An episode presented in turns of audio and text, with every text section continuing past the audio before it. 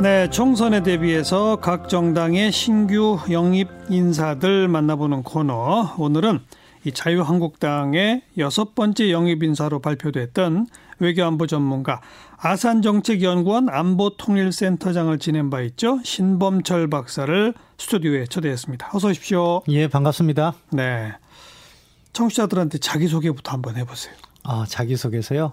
예, 저는 전에 아산정책연구원에서 음. 안보통일센터장으로 일했고 북한 문제 및 한미동맹 외교안보 전문가로서 활동을 했었습니다. 네. 그 전에는 국립외교원에서 교수 생활도 했었고, 국립외교원, 예, 국방연구원에서 북한 문제를 연구도 했었고요. 음. 국방부하고 외교부에서 이제 개방형 공직을 맡아서 외교부 정책기획관과 국방부 장관 정책보좌관 이런 업무를 하면서 이쪽 분야에 나름대로 이렇게 식견을 쌓았는데요. 예, 예. 이번에 이제 정치를 하게 돼서 고향에 내려가서 한번 음. 도전을 해보려고 합니다. 고향이 어디죠?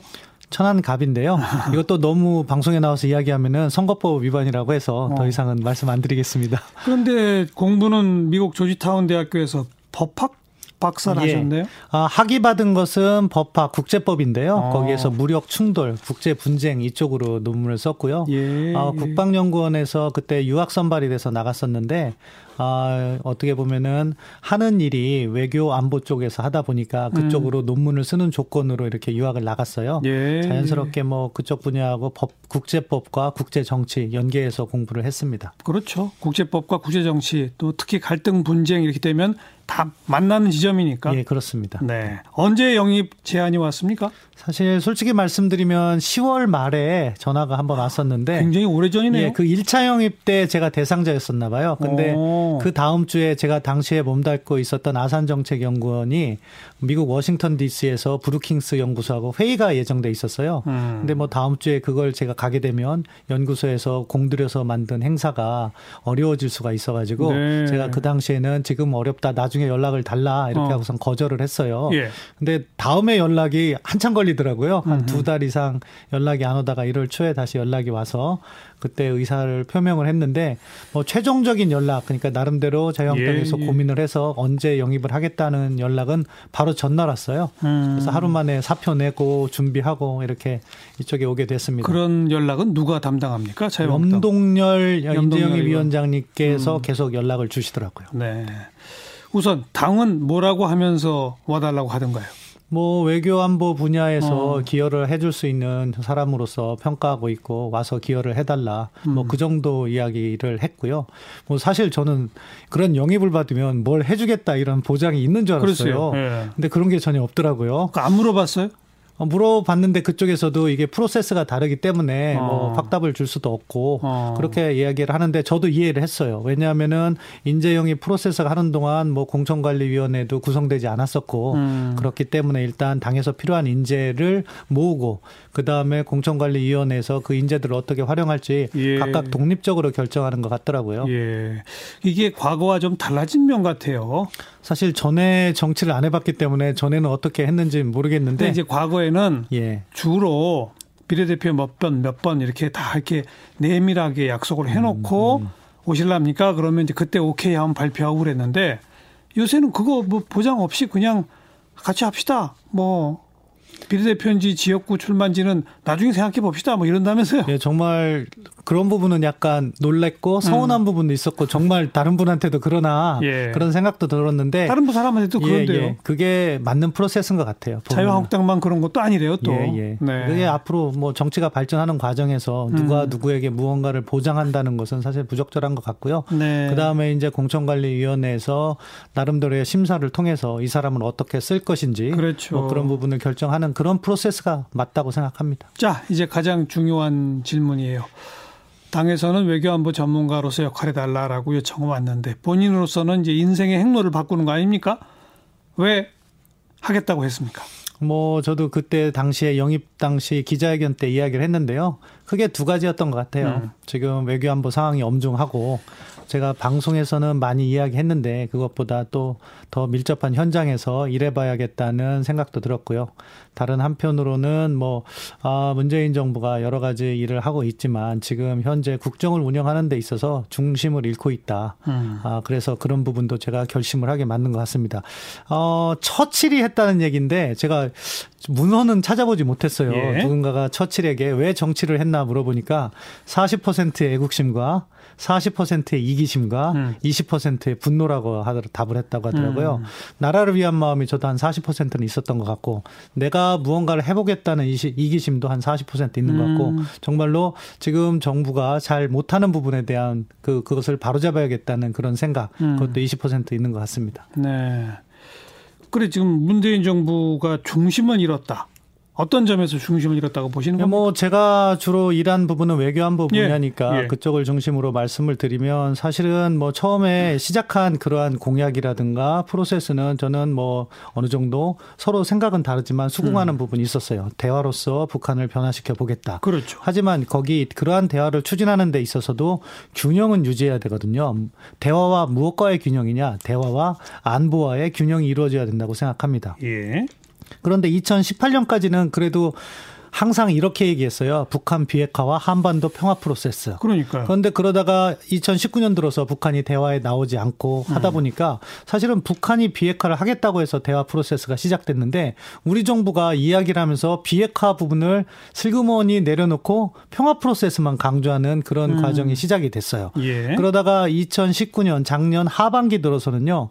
북한이 남북 군사 분야 부속 합의서 이것을 갖다가 해안포 발사로 정면 위반했는데도 제대로 된 대응을 못하고 음. 다른 한편으로는 사실은 북한에서 탈북 인사가 있었을 때 그들의 주장으로서는 이 사람들이 뭐 살인을 저질렀다고 하지만 우리가 갖고 있는 헌법 체계와 법률 체계에 있는 적정 절차를 밟은 다음에 충분히 심사를 해서 돌려보내야 되는데 3일 만에 돌려보내겠다고 통보를 했더라고요. 북한 그 어선 말이죠. 예, 어선 예, 어. 그렇습니다. 근데 그 과정에서 보니까 우리가 통보한 날에 북한에게 그 11월 말에 개최된 하나세안 특별정상회담에 김정은 초청하는 문서를 보냈다. 초청장을. 음. 이거는 정치적으로 볼 때 무언가 연계성을 가질 수밖에 없는 거고. 그러면은 우리 헌법 체계에서 북한 주민도 우리의 국민으로서 대, 이렇게 대우를 해야 되는데 그러한 법정 절차를 갖다가 지키지 않는다는 것은 정부로서 예. 해야 할 일을 너무나도 소홀히 하고 이것은 우리의 정체성에 관한 문제다. 음. 그런 부분 하나하나가 누적돼서 문재인 정부가 출범했을 당시에 초심을 잃었다. 그렇게 생각하고 이 부분에 있어서 있어서는 사실은 금년에도 지금 뭐 금강산 관광 개별 관광 네. 문제로 이어지는데 예. 그런 부분에 있어서도 사실은 대화와 안보의 균형이 깨진 그런 모습을 보였기 때문에 이것은 우리의 안위와 관련된 거고 우리 후세에게 핵을 물려줄 것이냐 아니냐 하는 음. 중요한 문제이기 때문에 저는 단호히 그 부분에 있어서는 목소리를 내야 된다고 생각합니다. 북한 핵을 완전히 없애려면 어떤 방법이 제일 좋은 겁니까? 사실은 이 인식을 바꿔야 돼요. 어떻게요? 북한 핵을 하루아침에 없애려고 한다면은요, 음. 상당한 압박이 돼야죠. 건데 거기에는 리스크가 따르는 거죠. 무력 충돌 발생이라는 리스크가 따르는 네. 거예요. 네. 그렇다면 이것을 대화 기조로 풀어가야 된다는 것은 맞는 거죠. 음. 하지만 그 대화가 하루아침에 되진 않습니다. 특정 정권의 임기 내에 추진할 수가 없어요. 왜냐하면 상대가 있거든요. 음흠. 북한으로서는 가능하면 핵을 보유한 상태로 주변국에게 사실상 핵 보유국으로서 인정받는 것이 최선의 선택이죠. 예. 그러면 때로는 대화를 하면서 때로는 지금과 같이 어, 상대방에게 으름장을 놓으면서 음. 이렇게 하면서 어떻게든 핵을 보유하려 할 겁니다. 그런 북한을 상대하려면요, 우리도 장기적 안목을 가져야 돼요. 네. 그러니까 100m 달리기를 해서 임기 내에 이것을 푼다. 그런 욕심을 버리고 음. 이것이 릴레이 아, 마라톤이나 릴레이 경주다 해서 내 정부 임기 내에 북한의 변화를 유도해서 노력을 하고 음. 그러다 안 되면 다음 정권에게 물려주겠다는 그런 자세로서 북한과 대화를 추진하되 실질적으로 의미 있는 대화를 추진해야 되는 거죠. 제가 가장 아쉬운 부분이요. 2018년 3월에요. 그때 정의용 안보실장이 평양에 다녀와서 무슨 이야기를 했냐면은 3월 6일입니다. 기억도 생생해요. 예. 북한이 핵을 포기하겠다고 그랬어요. 예. 그때 제가 생방송 해설 중이었는데 음. 아 정말 어, 변화가 일어났다 어, 이렇게 어. 얘기했는데 그 다음에 정의용 실장이 이야기하더라고요. 체제가 보장되고 위협이 해소되면 핵을 포기하겠다고 이야기를 예, 했대요. 예, 예. 근데 그거는 과거와 바뀐 게 아니었거든요. 그렇죠. 그러면 그때 김정은에게 물었어야 돼요. 음. 이게 과거와 바뀌지 않은 건데 그렇다면 당신은 9.19 아 그러니까 옛날 육자회담 9.19 공동성명 2005년에 얘기한 것처럼 북한이 모든 핵무기와 핵 프로그램을 포기하고 음. NPT와 그러니까 핵 확산 금지 조약이죠. IAEA 국제 원자력 기구의 비핵 국가로서 복귀할 것을 의미한 거냐 물었어야 돼요. 음. 그거는 안보실장으로서의 책임이라고 생각해요. 근데 그런 걸 묻지 않고 북한의 의도에 우리가 끌려갔다. 사실 그때 잘했으면요. 지금 상황은 그때 지금 상황은 지금보다 훨씬 나아졌을 거라고 생각합니다. 음. 그런데 그때 우리가 해야 될 것을 하지 않고 뭐 그때는 다들 뭐라고 했냐면은 김정은의 전략적 결단이다. 밀어 믿어보자 했는데 예, 그런 예. 방식으로 하면 안 된다는 거였죠. 예. 어쨌든 문재인 정부가 초심을 잃고 중심을 잃고 지나치게 북한 쪽에 끌려간다 이렇게 보시는 거죠 한마디로. 예, 예 그렇습니다. 어. 북한에서 잘못을 해도 그것에 대해서 적정하게 우리가 지적하지도 못하고 음. 그런 부분이 너무 안타깝습니다. 네. 그런데 또 반대로 자유한국당의 어떤 이미지가 남북 평화나 무슨 뭐 북핵 해결 대화를 통한 북핵 해결을 바라기보다는 오히려 긴장을 즐기는 정당 아니냐라는 식의 이미지가 있잖아요. 그런 예, 이미지 안 갖고 계셨어요? 그런 부분은 내용적으로 보면 오해 부분이 있고요. 음. 어떻게 보면 자유한국당이 그러한 오명에 대해서 제대로 대응하지 못한 부분도 있다고 생각합니다. 내용적인 측면을 먼저 말씀드리면 자유한국당이 집권했을 때 이명박 정부의 공식 대북 정책은 상생과 공영이었어요. 그것도 예. 대화를 통해서 문제를 풀어보자 한 거고 예. 박근혜 정부의 대북 정책은 한반도 신뢰 프로세스예요. 예. 거기에 다 대화가 들어갑니다. 예. 그런데 그 대화가 진행되지 못한 것은 이명 이명박 정부에서는 아 그러니까 금강산 그 피살 사건, 박광작 씨 음. 피살 사건 때문에 진행되지 못한 부분이 있었고 박근혜 정부에 있어서는 북한의 3차 핵실험이 장애가 됐어요. 결국 그 보수 정부라고 하더라도 대화를 시도했는데 북한의 도발로 인해서 이것이 잘 진행되지 못했다. 예. 근데 그때 이제 대응을 조금 더 잘했으면 그러한 아, 자유한국당은 대결 구도, 평화를 음. 싫어하는 정당이다. 음. 이런 오명을 우리가 벗어날 수 있었는데 그때 조금 더 대응을 잘 하지 못한 부분이 아쉽고요. 지금도 저는 그렇게 생각합니다. 그런 부분을 올바로 대해서 음. 대화를 하되 올바른 대화, 우리 국익을 지키는 대화를 해야 된다. 이 부분을 갖다가 강조하고 싶고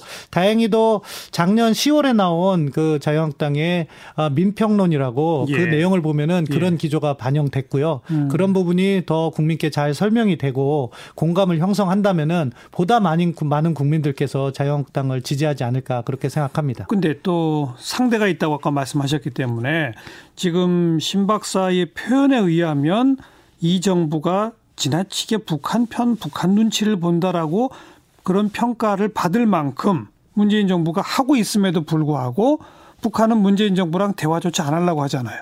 그런데 자유한국당적 자세를 갖추면 북한이 대화에 나올까요? 아닙니다. 그러니까요. 그게 오해라고 생각하는데요. 음. 북한은요, 자기들이 필요할 때 대화에 나옵니다. 아, 그렇기 때문에 그 우리가 어느 자, 세냐에 관계없이 예, 그렇습니다.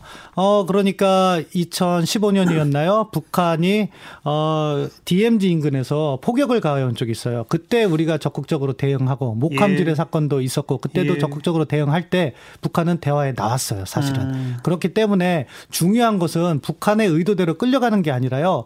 그러한 북한의 의사결정에 영향을 미치는 한반도 주변의 전략 상황을 우리가 조성해야 된다. 음흠. 그 부분은 부분은 뭐 미북 관계일 수도 있고 아 북중 관계일 수도 있고 그런 부분에서 우리가 북한을 대화로 나올 수 있는 환경을 조성하는 것이 더 중요하다고 생각합니다. 그러니까 제가 개인적으로 생각하는 제가 가진 생각과 문재인 정부의 가장 큰 차이점은요. 음. 문재인 정부는 북한 문제를 중심으로 주변국을 풀려고 해요. 네. 근데 저는 주변국 외교를 중심으로 해서 북한을 풀어야지 북한 문제가 우리 의도대로 풀린다고 생각합니다. 음.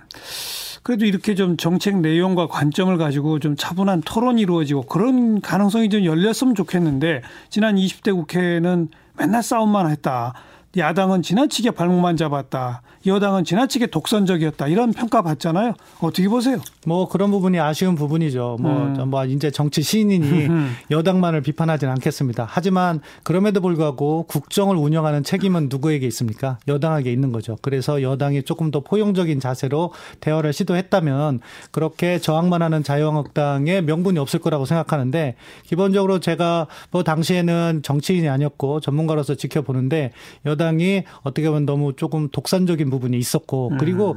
그런 부분이 있는 것 같아요. 선과 악으로서 이렇게 지켜보는 부분이 있는 것 같아요. 음. 자기들은 뭐 학생 운동을 했기 때문에 절대 선이고 자유한국당은 그런 쪽에서 기여를 한 게 적기 때문에 약간 수구 세력이다 이런 식으로 편가르기를 하는 부분이 있었다고 봅니다. 그것도 여당의 책임이고 그래서 사실은 토론이 진행을 되려면은요 사실은 뭐 토론을 할 수 있는 역량을 갖춘 사람을 많이 어, 영입하는 것도 중요하지만 예. 실질적으로 그런 토론을 하려는 자세가 마음가짐과 자세가 예, 중요하죠. 이게 가장 중요하다고 생각합니다. 그런데 이제 그런 관점에서 봤을 때 무한 책임을 지는 여당의 지적을 하셨습니다만 야당도 무슨 외교 참사 동네 북이 돼버린 정부 뭐 이런 식의 좀 너무 지나친 공세가 있었던 거 아니에요? 뭐 그런 부분을 제가 여기서 뭐 지적한다기보다는 일단 야당으로서는 정부를 견제해야 되는 의무가 있기 음. 때문에 정부가 응하지 않기 때문에 표현이 더 거세진 측면이 있다고 생각하고요. 아무튼 이것은 여야를 떠나서 토론이 되는 문화 이런 것들이 정착되면서 토론을 하게 되면 상대에 대해서 날선 비난도 줄어들 것이다. 저는 그렇게 생각합니다. 네. 정치하겠다고 하니까 주변에서 뭐라 그래요? 뭐 저는 정치하기에는 마음이 여리다. 너무 착하다. 그런데 다른 각도에서는 그렇게 생각해요. 착한 사람이 이기는 정치가 진짜 대한민국을 원한 어, 위한 일이다. 그래서 뭐 제가 지금 가진 초심 그걸 계속해서 유지하려고 하고 있습니다. 네. 착한 사람이 이기는 정치. 예. 예. 갑자기 착하다 안 착하다가 이런 표현이 나오니까 좀 이상하긴 하네요. 또 그런데 아무튼 말씀하신 게 어, 주위에서 저에게 정치하기엔 너무 순한 거 아니냐, 착한 거 아니냐 그렇게 해서 또 고생을 많이 할 거다 걱정해 주시는 분들이 많더라고요. 음. 그렇지만 저는 제가 가지고 있는 생각을 갖다가 실현해 보기 위해서 예. 열심히 하도록 하겠습니다. 제일 이것만은 꼭 내가 해내겠다 하는 뭐 그런 뭐 뭐가 있어요? 법안이나 예, 뭐, 뭐, 이런 법안보다도 게? 문화를 좀 바꾸고 싶어요. 문화? 그러니까 아. 제가 전문가로서 국회에서 개최하는 토론회 많이 갔어요. 자유한국당 개최 예, 토론회, 예. 민주당 토론회 다 가봤는데요. 토론회 뭐 아, 사회자님께서 많이 가보셨겠지만 뭐냐면은 행사 시작할 때 사진만 찍고 많이 일어서시더라고요. 국회의원들이 대부분 그러죠. 네. 근데 어. 그런 문화를 바꿔야 돼요. 그 안에서 서로 자기 의견을 이야기하고 음. 상대방의 의견을 경청하고 그러면서 무언가 하나의 결론을 도출하기 위한 그런 과정을 만들어내는 것이 중요하다고 생각합니다. 그렇게 하다 보면은 사실 서로 멀리 떨어져 있는 관점이 가운데로 모아질 수 있고 그것이 결국 대한민국을 위한 어떤 의사결정이 만들어지는 그런 네. 프로세스 프로세스가 될 수 있다고 생각하고 그러한 문화를 바꾸는 게 제가 1차적으로 해야 될 일이라고 생각합니다. 음. 근데 다선 의원일수록 사진만 찍고 가거든요. 지금 정치 처음 시작하시는데 그거 바꿀 수 있겠어요? 그러니까 제 초심을 가지고 계속해서 가겠다는 거죠. 뭐 어차피 이 길에 들어왔는데 음. 뭐 두려움을 가지고 일을 해서는 안 된다고 생각하고요. 예. 그런 부분에서 제 목소리 내야 될 것은 내는 거고 그렇게 하라고 자유한국당이 저를 영입했다고 믿고 있습니다. 알겠습니다. 한국당의 6호 인재 외교안보 전문가 신범철 박사 함께 만났습니다. 오늘 고맙습니다. 감사합니다.